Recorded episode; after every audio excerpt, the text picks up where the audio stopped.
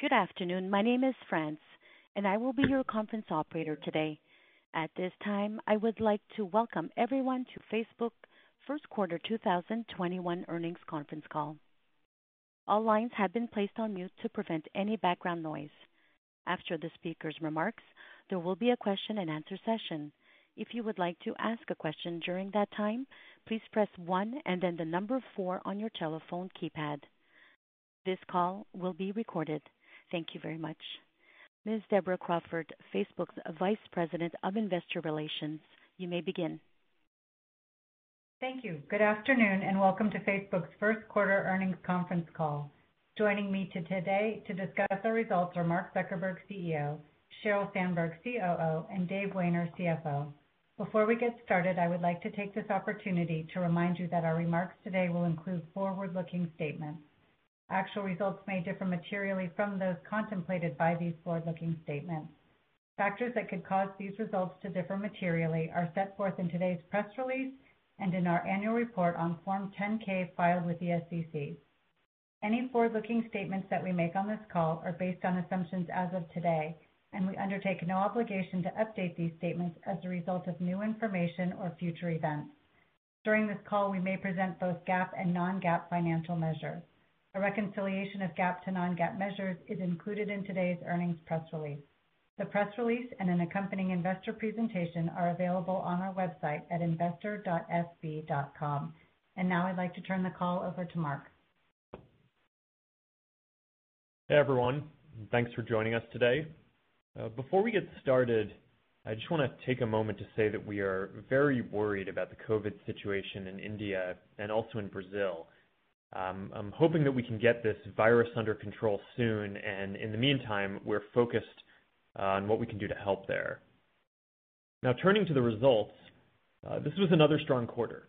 More than 2.7 billion people now use one or more of our apps each day, uh, and more than 200 million businesses use our tools to reach customers. And This has been an intense year, and I am proud Uh, that we continue to deliver value for people and businesses around the world. Now, over the past couple of quarters, our business has been performing better than we expected, and this has given us the confidence to increase our investments meaningfully uh, in a few key areas uh, that have the potential to change the trajectory of the company over the long term. So on today's call, I'm going to talk about the opportunities that we're pursuing in augmented and virtual reality and around commerce, business messaging, uh, and creators. First, let's talk about uh, building the next computing platform. Now, I believe that augmented and virtual reality uh, are going to enable a deeper sense of presence and social connection than any existing platform. They're going to be an important part of how we will interact with computers in the future. Um, so we're going to keep investing heavily in building out the best experiences here, and this accounts for a major part of our overall R&D uh, budget growth. Quest 2 is doing better than we expected, even after the holiday season. Uh, we continue to see good engagement, and we keep shipping updates uh, that make Quest better and better, including AirLink, which enables wireless streaming of games and content from PCs, um, and support for 120 hertz refresh rates. Now achieving Quest's high quality in a wireless form factor has been a major breakthrough. Having wires wrapped around you uh, just really breaks the sense of presence and immersion. And the technology to deliver a great experience wirelessly is very advanced, and most companies aren't going to be able to deliver this. Uh, but we believe that it is the minimum bar for a high-quality experience. This quarter, uh, we also shared more about our future investments, including neural interfaces for interacting with AR, and we started testing our new avatar system, which will be a key part of how people express themselves and connect. Uh, one interesting trend uh, is that we're seeing the app ecosystem broaden out beyond games into other categories as well. Uh, the most used apps are social, which fits our original theory for why we wanted to build this platform in the first place. We're also seeing productivity and even fitness apps. So, for example, we launched a tool so people can subscribe to services like FitXR Uh, to do boxing and dancing in VR, uh, just like they would uh, for biking on Peloton. We introduced App Lab, so developers can ship early versions of their apps directly to consumers without having to go through the Oculus Store. And between App Lab and streaming from PCs, we're pioneering a much more open model of App Store than what's currently available on phones today. Now, over time, Um, I expect augmented and virtual reality to unlock a massive amount of value, uh, both in people's lives and the economy overall. Uh, there's still a long way to go here, and most of our investments to make this work uh, are ahead of us. But I think that the feedback that we're getting from our products is giving us more confidence that our prediction for the future here will happen, um, and that we're focusing on the right areas. Now, beyond AR and VR, um, I want to call out some of the other long-term opportunities that we're really focused on, especially in commerce and business messaging. Uh, commerce has been growing in our services uh, for a while, but it has become a lot more important as the pandemic has accelerated a broader shift towards businesses moving online. In the last year, uh, we've seen online storefronts stay open even when physical stores closed. And going forward, online commerce will continue to offer an increasingly personalized and convenient experience. Commerce ads Uh, continue to do very well and drive a meaningful amount of our overall business. Um, we built Marketplace into one of the world's leading services for people to buy and sell. And I am pleased to share today uh, that more than 1 billion people visit Marketplace each month. And now uh, we're investing in building for the future of commerce. Um, so we launched Shops last year.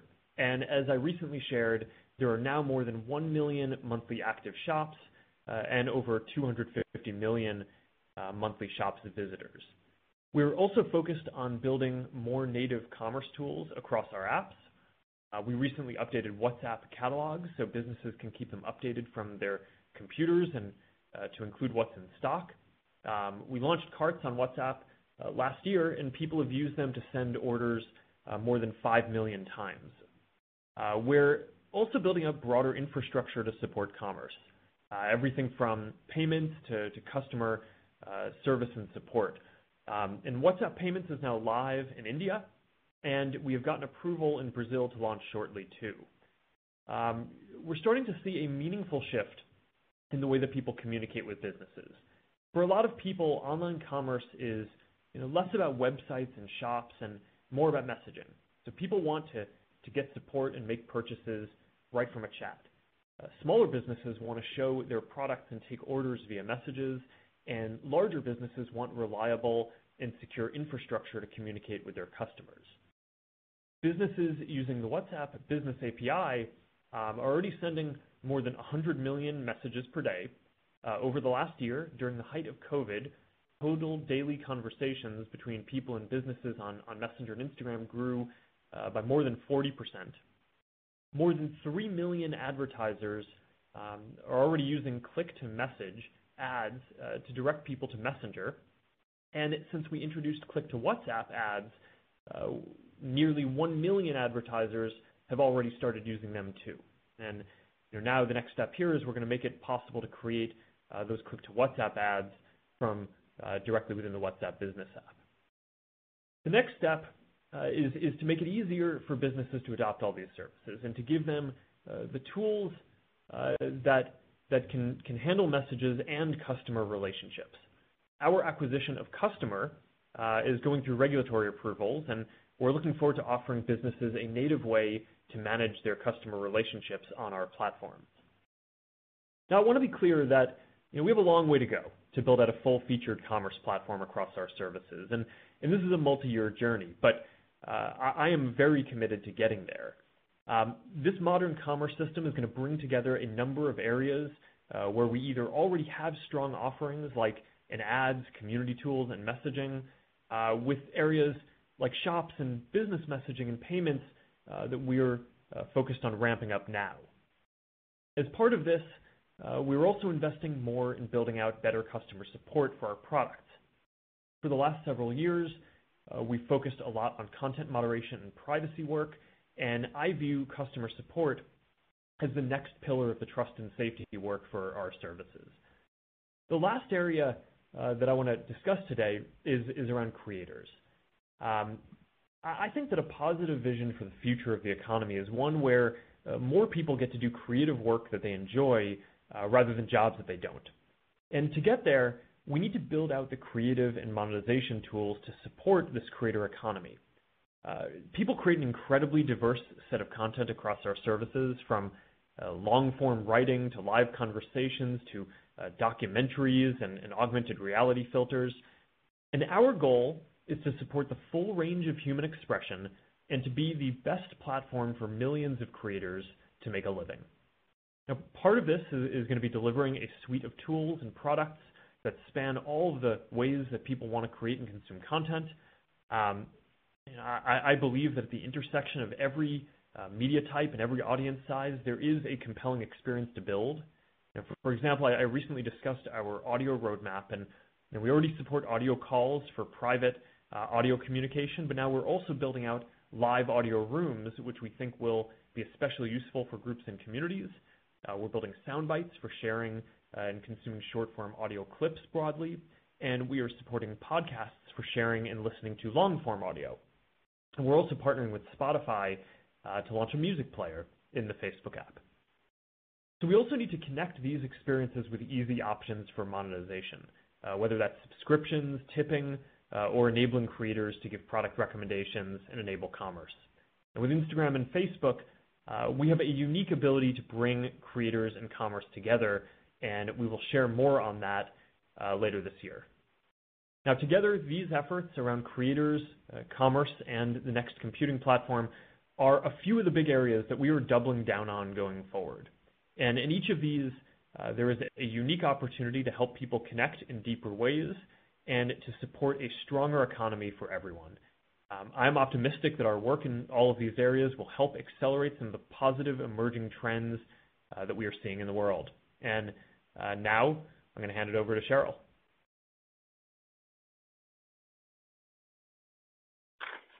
Thanks, Mark, and hi, everyone. I hope you're all safe and healthy. This was a really strong quarter for our business. Our total revenue for Q1 was 26.2 billion, which is a 48% year-over-year increase. We've seen good growth in all regions, and we continue to see strong results in verticals that have performed well during the pandemic, like e-commerce, retail, and CPG. Our performance has been driven in large part by the continued digital transformation as more and more businesses shift online. For years, we've invested in products and tools to support this shift, and these investments have helped many businesses reinvent themselves during the pandemic. One of the best parts of my job is I get to meet SMB owners and hear what's on their minds. Many of them tell me how they've used Facebook to adapt and grow. At a virtual roundtable with SMBs from Detroit this quarter, I spoke to Laezer Johnson, who runs an all-natural skincare company called Ella J Essentials. When COVID hit and she had to close her store, she started a Facebook group called The Garden, which now has more than a thousand members. They give her product ideas, and when she makes the projects they suggest, as she says it, they sell quicker than she can keep them on the shelves. By pivoting online, she's been able to replace all of the income she lost from her store.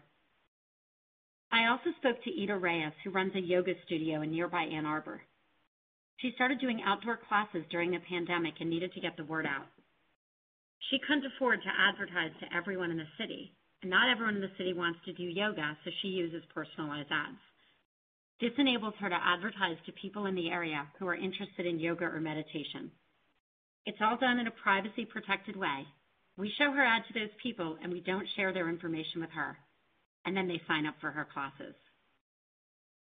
Like everyone else, the business owners I talk to want to know what will happen next. Many are all in online, so even when things fully reopen, they want to be able to do more online than they did before. So understandably, they're asking us what we can do to help them, not just now, but over the long run. Part of the answer is continuing to improve our tools and products and creating new ones to suit their needs.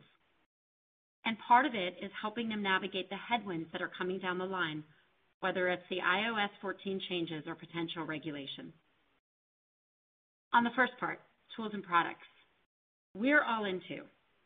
From day one of COVID, we fast-tracked our work to help people buy and sell online. Initially, we focused on getting the experience right for sellers. As Mark said, we launched Shops nearly a year ago. We've continued to develop new features to help personalize the shopping experience and worked with partners to make transactions as seamless as possible. And we've created new formats like live shopping, which bring to life the unique commerce experiences our platforms can offer. Now, we're equally focused on getting the experience right for consumers. We're rolling out the Shop tab in more countries and exploring new immersive formats like product tags and drop stickers that enable more people to shop with creators and brands they love. We're also constantly developing and improving our ad products to help businesses reach people where they are and get the best possible return on investment. We continue to see strong growth in Stories ads and video ads, which we've invested in heavily. We've also seen strong growth across ads in Facebook Watch, which now has more than 1.25 billion people visiting every month. As the number of people watching video grows, we're developing more opportunities for businesses and creators to reach them. We're expanding paid online events to more countries. We're enabling more people to run in-stream ads, including in live videos. And we're developing ads in short-form videos, where we're testing the ability for content creators to monetize their Facebook Stories with ads that look like stickers. On the second part, headwinds. Yes, there are challenges coming to personalized advertising, and we've been pretty open about that. We're doing a huge amount of work to prepare. We're working with our customers to implement Apple's API and our own aggregated events measurement API to mitigate the impact of the iOS 14 changes. We're rebuilding meaningful elements of our ad tech so that our system continues to perform when we have access to less data in the future. And we're part of long-term collaborations with industry bodies like the W3C on initiatives like privacy-enhancing technologies that provide personalized experiences while limiting access to people's information. It's also on us to keep making the case that personalized advertising is good for people and businesses, and to better explain how it works so that people realize that personalized ads are privacy protective.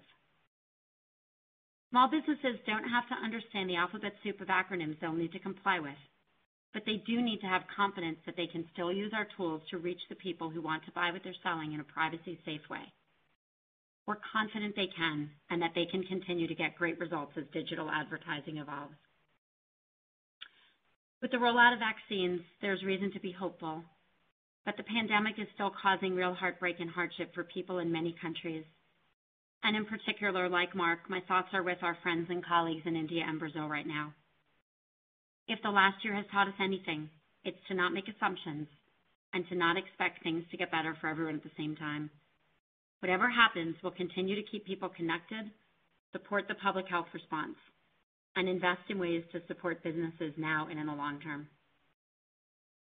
I want to close by saying how grateful I am to all the businesses who work with us, big and small, who we learn from every day, and to our incredible teams who have supported millions of businesses through this turbulent time and set them up for success now and in the future. Now, over to Dave. Thanks, Sheryl, and good afternoon, everyone. Q1 was a strong quarter for our business, driven by sustained growth in the digital economy and our continued success in helping businesses engage with consumers across our services. Let's begin with our community metrics. We estimate that approximately 2.7 billion people used at least one of our services on a daily basis in March, and that approximately 3.4 billion people used at least one on a monthly basis. Note that these Q1 family metrics reflect new data from recent user surveys. Further details on our family metrics are included in the earnings slides on our IR website. Our global community continued to grow even as we lapped elevated user growth in the first quarter of last year related to the pandemic. Facebook daily active users reached 1.88 billion, up 8%, or 144 million compared to last year. DAUs represented approximately 66% of the 2.85 billion monthly active users in March. MAUs grew by 250 million, or 10% compared to last year. Turning to the financials. All comparisons are on a year-over-year basis unless otherwise noted. Q1 total revenue was $26.2 billion, up 48%, or 44% on a constant currency basis. We benefited from a currency tailwind, and had foreign exchange rates remained constant with Q1 of last year, total revenue would have been $706 million lower. Q1 ad revenue was $25.4 billion, up 46%, or 42% on a constant currency basis. The growth in advertising revenue was largely driven by continued strength in product verticals such as online commerce. Growth was broad-based across all advertiser sizes, with particular strength from small and medium-sized advertisers. Our year-over-year ad revenue growth also benefited from lapping pandemic-related demand headwinds experienced during March of last year. On a user geography basis, ad revenue growth accelerated in all regions. Growth was strongest in Europe at 53%. Rest of world Asia Pacific and the U.S. and Canada grew 47%, 46%, and 42% respectively. Europe and Asia Pacific benefited from currency tailwinds, while rest of world continued to face currency headwinds. In Q1, the total number of ad impressions served across our services increased 12%, and the average price per ad increased 30%. Impression growth was driven by both Instagram and Facebook. The increase in average price per ad was driven primarily by lapping depressed pricing levels from one year ago, as well as strong advertiser demand. Other revenue was $732 million, up 146%, driven by continued strong Quest 2 sales. We've been encouraged by the sustained strength we're seeing with sales of Quest 2 since its October launch. Turning now to expenses. Q1 total expenses were $14.8 billion, up 25% compared to last year. In terms of the specific line items, cost of revenue increased 48%, driven mostly by core infrastructure investments, hardware costs related to Quest 2 sales, and payments to partners. R&D increased 29%, driven mostly by hiring to support our core products and consumer hardware efforts. Marketing and sales increased 2%, with growth in hiring partially offset by lower marketing spend. Lastly, G&A expenses increased 2%, with growth in employee-related costs partially offset by lapping higher bad debt expenses related to COVID in the first quarter of last year. We added over 2,000 net new hires in Q1, primarily in technical functions. We ended the quarter with over 60,600 full-time employees, up 26% compared to last year. First quarter operating income was $11.4 billion, representing a 43% operating margin. Our tax rate was 17%. Net income was $9.5 billion, or $3.30 per share. Capital expenditures, including capital leases, were $4.4 billion, driven by investments in data centers, servers, network infrastructure, and office facilities. Free cash flow was $7.8 billion. We repurchased $4.1 billion of our Class A common stock in the first quarter, and we ended the quarter with $64.2 billion in cash and marketable securities. In terms of sustainability, I'm pleased to report that Facebook's global operations have now reached net zero emissions and are 100% supported by renewable energy. This is an important milestone for our business, but we also recognize there's more work to do in the years ahead, and we remain committed to our next goal of decarbonizing our entire value chain in 2030. Additional information on our ongoing efforts across environmental, social, and governance areas can be found in our recently filed proxy statement. Turning now to the outlook. We are pleased with the strength of our advertising revenue growth in the first quarter of 2021, which was driven by a 30% year-over-year increase in the average price per ad and a 12% increase in the number of ads delivered. We expect that advertising revenue growth will continue to be primarily driven by price during the rest of 2021. We expect second quarter 2021 year-over-year total revenue growth to remain stable or modestly accelerate relative to the growth rate in the first quarter of 2021 as we lap slower growth related to the pandemic during the second quarter of 2020. In the third and fourth quarters of 2021, we expect year-over-year total revenue growth rates to significantly decelerate sequentially as we lap periods of increasingly strong growth. We continue to expect increased ad targeting headwinds in 2021 from regulatory and platform changes, notably the recently launched iOS 14.5 update, which we expect to begin having an impact in the second quarter. This is factored into our outlook. There is also continuing uncertainty around the viability of transatlantic data transfers in light of recent European regulatory developments, and like companies across a wide range of industries, we are closely monitoring the potential impact on our European operations as these developments progress. Turning now to expenses. We expect 2021 total expenses to be in the range of $70 billion-$73 billion, updated from our prior outlook of $68 billion-$73 billion. The year-over-year growth in expenses is driven by investments in technical and product talent, infrastructure, and consumer-related costs. We remain committed to investing for long-term growth, and our expense outlook reflects the underlying strength of our business and the compelling investment opportunities we see across our products, including consumer hardware. We expect 2021 capital expenditures to be in the range of $19 billion-$21 billion, down from our prior estimate of $21 billion-$23 billion. Our capital expenditures are driven primarily by our investments in data centers, servers, network infrastructure, and office facilities. Turning now to tax. We continue to expect our full year 2021 tax rate to be in the high teens. In closing, the pandemic during the past year has presented some incredible challenges to our global community. During this time, we have worked to help both businesses and consumers stay connected.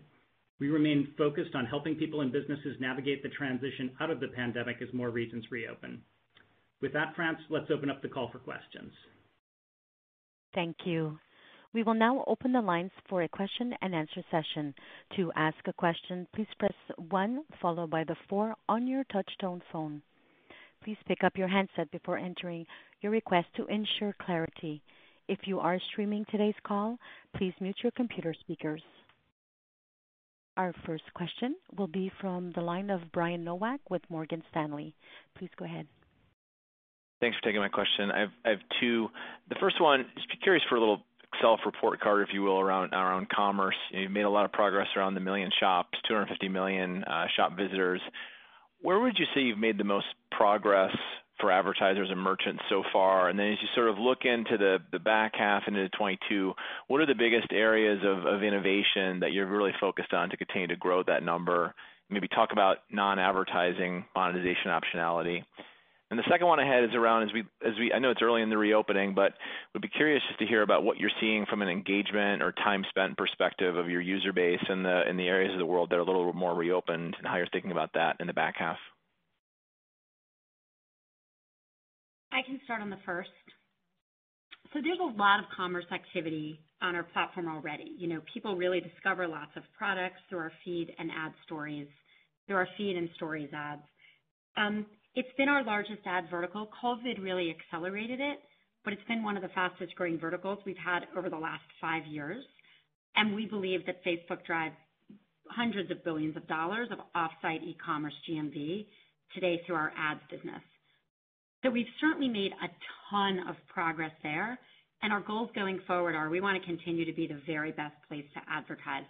We're going to have to do work to do that, as I mentioned in my remarks, that we can still use data in a privacy-safe way, get the right ad to the right person at the right time, but we think we are market leaders here. The other work we're doing, and Mark talked about it in his remarks, and I did as well, is to make it easier to sell on our platform. Now, the shopping experience is really well-defined in other places, and we are later to that than we were to ads. So we know we have a lot of work to do. We're working with partners to build some of the parts of the experience that we're not as expert in, and we're integrating and we're integrating products like Shops. We have more than 1 million active shops and more than 250 million people interacting with merchandise per month. So we've made some good progress. But we recognize that getting to a really seamless seamless transaction experience is going to take work on our side, and we're going to continue to invest there. I think another area where we do have to do more is we have to improve the consumer experience to help people transact on the platform. Um you know we've done, I think, more work on the business side, on the integration side, and now we are focused on continuing to build that and continuing to build out the consumer experience. You know, for the foreseeable future, ads are going to be the vast majority of our revenue in this area, and that commerce vertical is so important to us. We don't need commerce itself or fees to become a big part of what happens in order to make the investment worthwhile. But we really have to focus on helping more businesses move online and have a great experience on our platform. And that, along with ads, makes this a very worthwhile investment for us. Hey, hey Brian, it's Dave. I'll take the second question. So, you know, I think um you know broadly what we're seeing is just engagement trends that are going back to a more normalized level. Um so if you if you think about the past year, it's been it's been pretty noisy um because of uh because of COVID.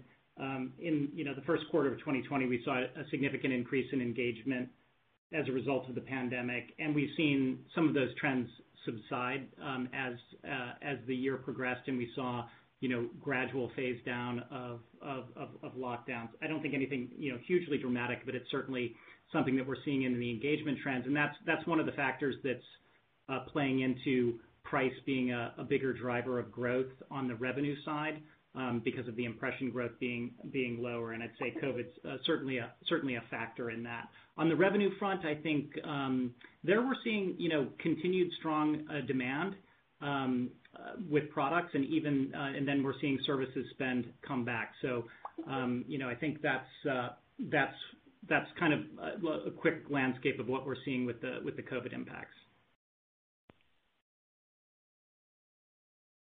Our next question is from the line of Justin Post with Bank of America. Please go ahead. Great. Thank you. Maybe one for Mark and one for Dave. Um, I think there's been some questions on engagement just because you see the strong growth of things like TikTok or maybe Snap, but you've built some super platforms within Facebook uh, with the watch usage and marketplaces. Could you comment on what you're seeing with overall engagement? And as people use these over new platforms, is it growing uh, time spent on other factors? And then the second question, uh, maybe to Dave, any surprises with the iOS 14-5 update? And, and any comments on what you've seen with users who have already opted out of tracking before this update? Thank you. Hey, Justin, it's Dave. Yeah, I can take both of those. So yeah, on the impression growth front, I think we're seeing a couple factors. We talked about the um you know, the COVID impact and the return to more normal levels, and that's affecting some of the impression growth. The second factor that we're seeing, and it kind of gets at some of your question, which is we're seeing really strong engagement on video, particularly internationally. Um, uh, we're we're pleased with that. I'd point to a couple examples there. I'd say Facebook Watch. Um, we talked about the 1.25 billion um, users. Also, you know, Reels is starting to get traction on um and doing well on Instagram. Now, video currently has you know, relatively fewer impressions on a time spent basis, so that's playing into the engagement trends as well. Um, finally, I would say, you know, we are seeing competition in News Feed from both our own video products and also others' uh, products as well. So that's factoring into it. Um and then your second question was regarding any surprises with iOS 14.5. Um, look, I think it's it's really early. They just began rolling out the update, so it's it's it's it's sort of very, very low kind of penetration rates of the new OS at this point. Um but, you know, a couple things. I'd say, you know, we um you know, we continue to be concerned about the impact that this update's going to have on the ability of small businesses to use their advertising budgets effectively. Um you know that said, the impact on our own business, we think will be manageable. You know, we continue to expect it will be a headwind for the remainder of the year, but we're making encouraging progress, as Sheryl mentioned, on our own solutions to help advertisers navigate these changes. And um, that includes uh, helping advertisers work with the Apple API, as well as our own approach to using aggregated data for targeting and measurement uh, that we call Aggregated Events Measurement. Um, so the goal there is really uh, to maintain and, in the long run, even improve performance with less data. Um, so and then I'd also add just in addition to these mitigations, we're also just seeing you know, very strong overall ad demand, which is contributing to a more positive outlook for 2021. And, you I I would say just overall, um, you know, the the the impact of these, you know, the specific iOS 14 changes um you know are one element of some of the challenges with Apple. But we think the you know the impact of the Apple approach is really much bigger than this particular update around third-party data usage. You know, Apple has a number of private APIs on hardware and software that advantage their own products and services in ways that are challenging. And you know, we face that issue in places like our messaging products and even with the hardware products we're launching. So, you know, we generally don't think that this closed approach is the best one for the industry from an innovation perspective. Go ahead, France. Next question. Our next question from Doug Anmuth with JPMorgan. Please go ahead. Thanks for taking the question. Uh, one for Mark. Um, Mark, you highlighted the three areas where you're doubling down across AR and VR, commerce, and then the creator economy. Just hoping you could talk about whether you view these efforts as helping Facebook control its destiny more as a platform, perhaps giving you more first-party data, and whether they insulate you from other ecosystems over time. Thanks. Sure. I can talk about that. I think we mostly think about these things from the perspective of improving the experiences that we can build. So, you know, augmented and virtual reality, I have thought about for a long time because I think that it's sort of the holy grail of delivering a sense of presence and the type of social experiences that you would want to build. So, you know, right now, uh, and I guess for the whole history of the company, we've been constrained to a web browser and now, Um, in some cases, these increasingly restrictive um, mobile app roles. But I think that this future environment where you're going to be able to feel like you're really present with someone else, um, that's going to be really powerful, and it's going to unlock a bunch of experiences that we've wanted to build for a long time, and that's what I'm really excited about. Similarly, on the commerce side, part of this is motivated by wanting to help out Um, small businesses and uh, different businesses sell more across our platform. And a lot of it is also just about making the consumer experience better. Right So Right now, a lot of times you'll click on an ad, you'll see an interesting ad, and it'll take you to um, a website, and um, the website won't necessarily have full context on who you are. The payment experience will be clunky in doing that. And um there's just an opportunity, I think, to make that all a lot more seamless.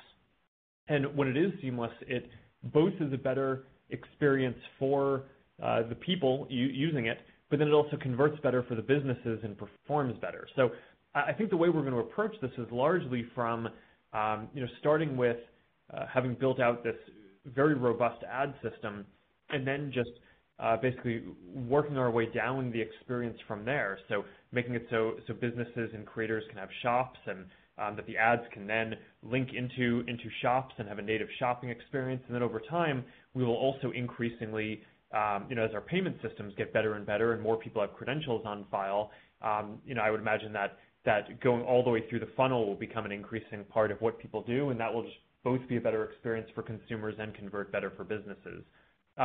Similar story on the creator side.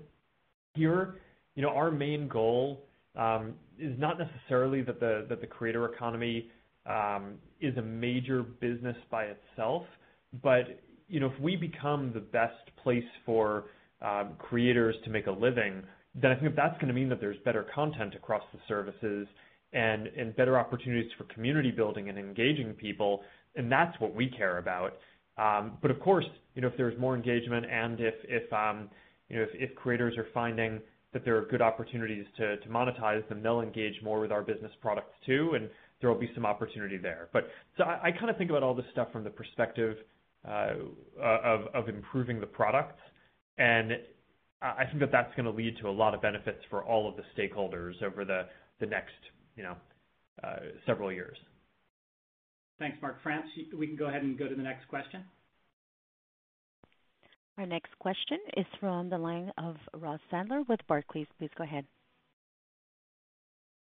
Hey, question for uh, Mark. So, um, this, I think recently this week, there were congressional hearings on this concept of algorithmic amplification or how algorithms on Facebook or Instagram surface content to kind of maximize engagement. And sometimes that means some of the more controversial content Uh, is what gets surfaced. So First off, is that a fair characterization? And if you guys were forced to maybe change up the way all these algorithms work, what uh, kind of impact would that uh, actually have on engagement?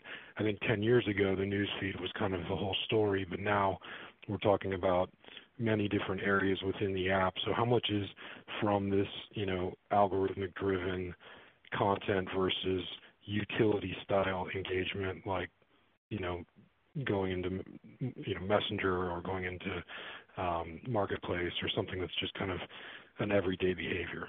Thanks a lot. Sure. I can start taking this, um, and then Wehner, you can jump in if you want to add anything. Overall, I think that the narrative that you are pointing to is dramatically overstated by critics. Um, we do not optimize our systems to increase the amount of time spent in News Feed. I explicitly do not give our News Feed team, um, or the Instagram feed team, goals around time spent. Our belief is that if we build a product that is more valuable, then people will engage more, but you should start by trying to build something that's more valuable, not by trying to increase the time that people are spending. So we've done that for years, and I think it's yielded good results.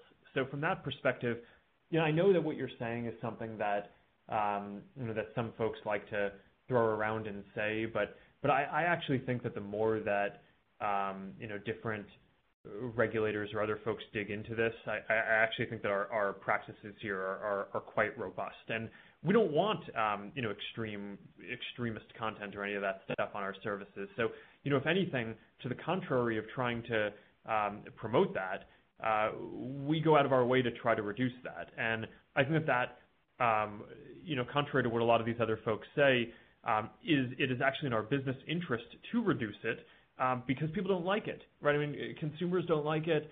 Advertisers don't want to be near it. So, I don't actually think that this kind of narrative about the company is accurate, and we've tried uh, hard to dispel it. I don't think we've been super successful at that. We will continue trying to work on that. But just to kind of be clear about how I see things, that's the basic download. Um, I think News Feed is still a huge part of the of the of the product, um, and and um the home feed in Instagram. But increasingly, you know, Stories is a big deal. In Instagram, a lot of people are using um, Explore and IGTV. Video and Watch on Facebook are quite big. And as you say, a lot of people uh, spend you know, a lot of their time and attention is in messaging apps and private interfaces like that as well. I think that there are a lot of different things that that people are doing across the services. Um, Wehner can can jump in with any more any more color on that that he wants to add. I mean, the only thing I'd add to yours, uh, Mark, is that you know I think more than anyone else in the industry, we invest on the safety and security side to sort of keep bad content you know off the site before it gets ranked and uh, put into um, what people see. So you know we've got 35,000 um, over 35,000 people on the safety and security side. We've got the most robust set of content policies out there. We do a quarterly uh call you know, public call around our content review um, you know, process and procedures. Uh so I think that you know, on the front, before it even gets into the algorithm, I think we you know we really do more than anyone else in the industry on the on the safety and security front to prevent things like you know misinformation and you know um you know bad content going into the system in the first place.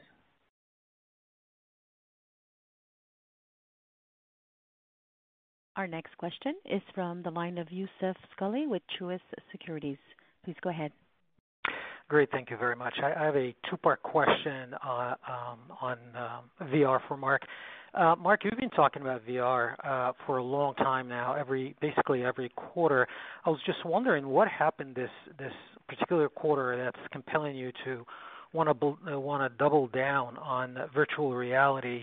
Um, what was the realization this quarter that maybe made you want to do that? And I guess more importantly, uh, and related, is there a need for Facebook to perhaps want to own a studio or maybe a series of studios to accelerate the rollout of content, which should help drive adoption? Because the other friction point is price, and you've already lowered the unit to 299, which is a very compelling price.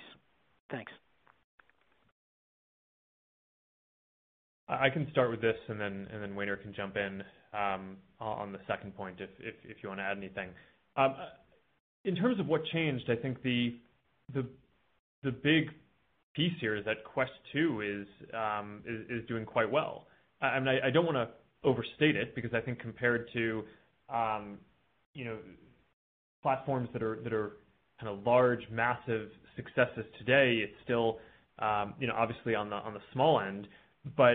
Um, there's been a very real inflection uh, in terms of adoption and engagement that we're seeing um, with Quest 2. It feels like there's something about the quality bar that we hit and the price that we hit and the fact that we're able to do that in a wireless form factor that I think is just First of all, it's going to be really hard for anyone else, I think, to meet those different attributes. Um, some other folks might try to ship something that they claim is higher quality but has a wire, and I just don't think that consumers are going to want to go for that. Um so we'll see how all of that plays out.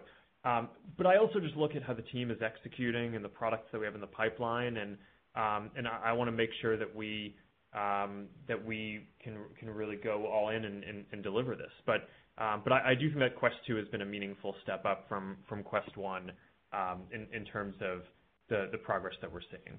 And content is definitely a part of this. And and um you know we we have a a team internally that's focused on you know both first-party, I guess it's all first-party, second-party, and third-party content and making partnerships with studios, and um and that that certainly is a big part of this. I think um you know Quest has I think, you know by far the best lineup of VR content. Um and and I and I think the roadmap of what's ahead is even more exciting, some of the stuff that's coming over the next few years. Yeah, Mark, I wouldn't have much else to add other than to just say that we've repeatedly called out investments in FRL. You know, Facebook Reality Labs is one of the major investment drivers in our expense outlook. So it's not the first time that we've sort of um you know put put a spotlight on that. It's been an ongoing investment area, and studios, as Mark said, and content is an important part of that. France, we can go to the next question. Our next question is from John Blackledge with Cowen. Please go ahead. Oh, great. Uh, thanks. Uh, two questions. Uh, one on AR/VR. Um, you know, Mark, as you're building and investing in the platform, you know, kind of when do you expect AR/VR to be more widely adopted? You know, what kind of ultimately drives the fast-paced accelerating consumer adoption? And then the second question for Dave. Cost growth was lower than expected in 1Q. You slightly raised full year at the midpoint. Any anything there that you could call out? Thank you. I can start with the first piece. Yeah. Um and then and then Dave, maybe you can you can take the second piece. In terms of when these platforms will be more adopted, I think a lot of it is about um you know form factor and use cases. Quest 2, I think is we kind of hit a a key point, but I think that there's still further that we want to go on the form factor of that. But I think the wireless part is key, so I'll just say that again. So I think that there's you know a lot that you can do in terms of getting um you know, products that that might you know have better graphics or something, but with a wire, it really it really hurts the sense of immersion because you don't want to like have a wire wrapped around your neck while you're while you're doing all this stuff. Um, the other big piece is the use cases, which is why I called out in my remarks at the beginning that one of the promising signs that we're seeing is that it is expanding out beyond games. Now, it's um, still primarily games, but um, when we started on this journey, a lot of the reason why I said that I thought it made sense for us to invest in this is because uh, I expect virtual and augmented reality to be Um, some of the most social platforms that that get built. And the fact that um, you know a number of the the most engaging experiences on the platforms today are social, and a lot of the top games are social, I think is really promising. But you know also seeing things in terms of productivity, um, and like I mentioned, is just really promising that that you're seeing the early signs of this becoming a broader platform. So there's again, I don't overstate any of this because it's it's all quite early still, and all these things need to develop out. But those are very promising signs from my perspective. And and as those keep on developing out, then I think the platforms will be broadly applicable to more people. Um and then the um the other thing that I'd say is that we haven't really even gotten there on AR yet. right? I think virtual reality, the form factor constraints, I think are um you know a little Uh, less than what you're going to have in augmented reality, where in virtual reality, I think you need to get to a high-quality wireless experience. Um, in augmented reality, um, you're going to really need a pair of glasses that look like normal-looking glasses in order for that to hit a mainstream acceptance. And that, I think, is going to be one of the hardest technical challenges of the decade, is basically fitting a supercomputer in the frame of glasses. Um so I'm you know, I I find that a very exciting problem to work on, and um, and I I think that once that's achievable, um, the potential on that is going to be quite big.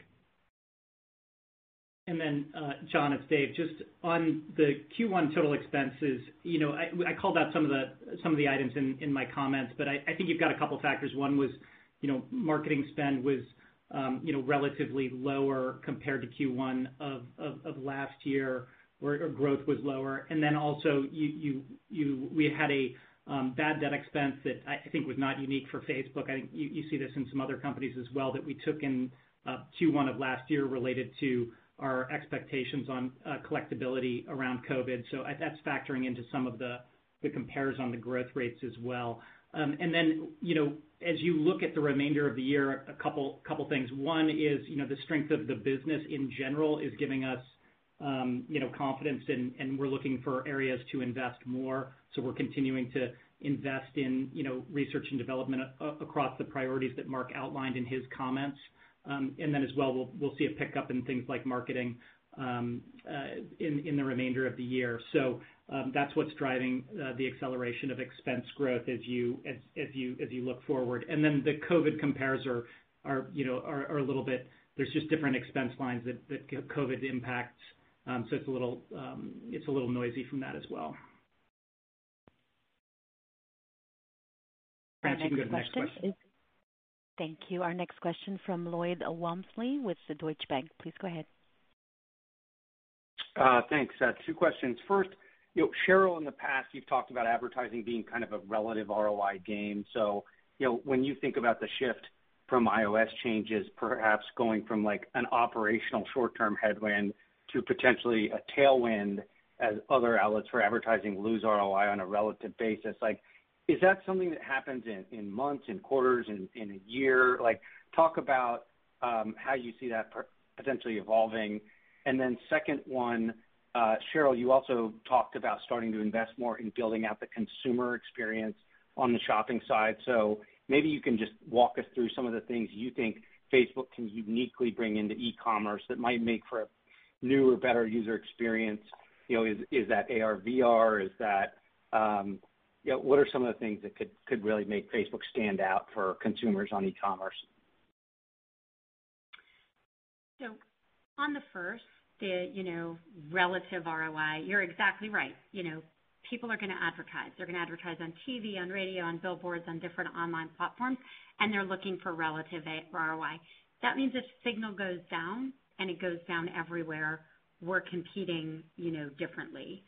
Um, you know, our goal is to make sure that we can still do personalized ads. We do think that our relative competitive advantage has been that our ads are more personalized. And that's really important because, you know, as in some of the examples I shared, most small businesses, you know, the yoga studio in Detroit, can't afford to advertise to everyone in Detroit, much less everyone in Michigan, much less everyone in the U.S. And so advertising using you know, who lives there and who's likely to be interested in yoga and meditation is really important. Um, we believe we will still be relatively better positioned you know, virtual, you know, based to not all players, right? because we're not running the platforms, but based based on many. We're still going to do better at that than a lot of digital players. We're still going to do better at that than TV or radio. But when signal goes down, we're going to have to rebuild that capability, and that's what I talked about. In terms of the timing you asked specifically, it really, we really don't know. The iOS 14 changes are really new. Regulatory changes that might happen at a state level or a global or a regional level or a national level haven't happened yet. Um, so we'll have to see, and I don't, I don't have a real sense of what those changes will be, what their impact will be right now. Um, but we are very focused on competing for those ads dollars and doing it and doing it as well as we can. In the consumer experience on the shopping side, where we are right now is we launched a lot of the shopping tools, and we've had broad business adoption, and that's been good. You know, we don't offer the full suite of tools that a lot of other places do, but more and more we have Shops Um, functionality that people are adopting. We really need to work on the consumer side of the experience. Um, I do think we have a unique opportunity there. You know, you asked again, like, what is our... I think these are, this is my language, not yours, but I think you were asking like, what is our sustainable competitive advantage here? We have a lot of people, doing a lot of activity, we increasingly have people looking for products. We increasingly have people finding products. And so we've always been strong at the top of the funnel. Can we move people down the funnel? We think we can, but that's gonna take that's gonna take work, and it's also gonna take some time for people to get used to that. But in terms of the long run competitive advantage, we have a lot of people looking for a lot of things, sharing a lot of things, and continuing um, to find things they really like. And so I'm very optimistic about our opportunity here, but it's gonna take real work. France, we can go ahead and go to the next question. Our next question is from Colin Sebastian with Baird. Please go ahead. All right. Thanks. Uh, good afternoon. Um, first, Mark, um, maybe as another follow-up on VR and AR and the connection or synergies you see between Reality Labs and the other priorities you mentioned around commerce, communications, and creation. I'm curious if those are collaborative initiatives internally, or are they still somewhat siloed as far as product plans and development is concerned? And then and then secondly, an area of connective tissue as well, I think, is unified payments. Um and just curious how important that will be to enable the shopping and transactions on the platform and what role that Diem and other digital currencies may play in that effort. Thank you. Yeah.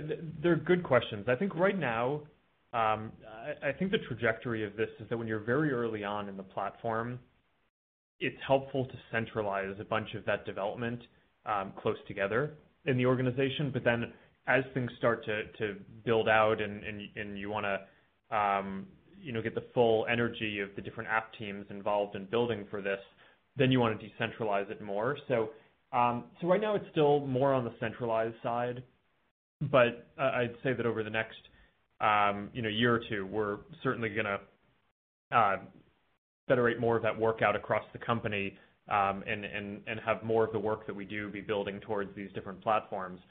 And to your point on, you know, the other kinds of services and that are important for commerce, payments, um, you know, both things like Facebook Pay, and, you know, eventually, hopefully hopefully we'll be launching Novi and Diem uh, soon. That I think is uh, is is gonna be a pretty uh, big thing too, and and that's very important for all the reasons that you're that you're saying. Commerce um, across all these platforms is gonna be very important. And um, certainly in a platform that we're building like this, we want to enable payments very easily to make it so that the economics all all work out for developers.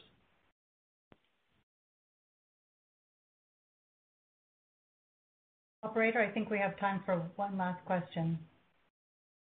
There. Very good. Our last question will be from the line of Michael Nathanson with MoffettNathanson. Please go ahead. Uh, thanks so much. I have one for Mark and one for Dave. So Mark, on the comments about the creator economy, um, I'm interested, given how many people are focusing on different parts of the creative economy, where do you see the opportunity and what do you think you can be you could add as the biggest value add for creators that's not being done today? And then, Dave, on pricing in the auction, I know that it's up because of the easy comparison last year. But if you look at pricing on a two-year stack, it's it's actually up nicely. And over the years, you've been telling us pricing is going down because of mix shift by product and geography. So give an update on what actually drove pricing, maybe on a two-year basis, to be that much better than it has been on on trend? So thanks. I can start off by talking about the creator economy piece. I know there are a few important components here that creators need. One are the creative tools to be able to share uh, the full range of of expression, right? So from from any kind of writing to audio to video to um, you know all these different mediums. Then the second is connecting that work with a large audience of people and helping people find their audience and community. And then the third is monetization. And I'd say that we're probably strongest um, on the second two of those today. And I think we have creative tools, and we will invest more in building those. Um but you know, when it comes to helping people reach the largest audience or finding their specific audience, I think we're um, world-class at that. I think we're the best at that. And then in terms of monetization, um, I also think that as our business results show, we are very efficient at that. And if we can put that to work for creators to to help um, them make money from their work, then then that can help achieve this goal of um, you know enabling millions of people to make a living through this kind of creative work. So I think on those two pieces, especially on the monetization side and on um, the helping people connect with their specific community and getting as much distribution as possible, I think that we're going to do some really great and unique work to help a lot of creators out. And and then we'll build out the broader suite of tools too, but I think that those two places are are really where we enter this from. And and Michael, I'll take the second question about um about pricing. You know, I think the really simple story on pricing is that you know demand has just been higher than we expected for ads.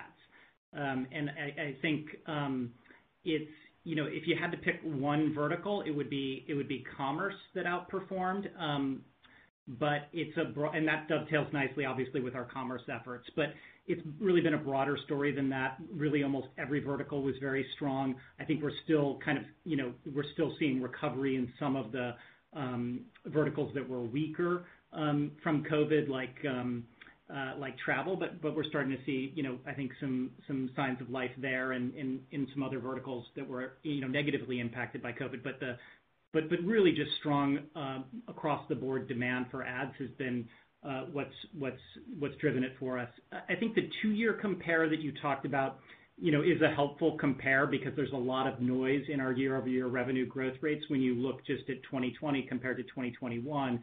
If you do sort of a two-year compare, I think, and looked at the year-over-year growth rates by quarter, Um, you know, I think we'd expect a more you know normalized rate of deceleration of growth, not um not just all of the bouncing around from the weak quarters that we're going to have, and then I think correspondingly stronger quarters as the year progresses from a compare basis into 2020. Yeah, the simple story, advertiser demand, better than we expected. Great. Thank you again for joining us today. We appreciate your time, and we look forward to speaking with you again. This concludes today's conference call. Thank you for joining us. You may now disconnect your lines.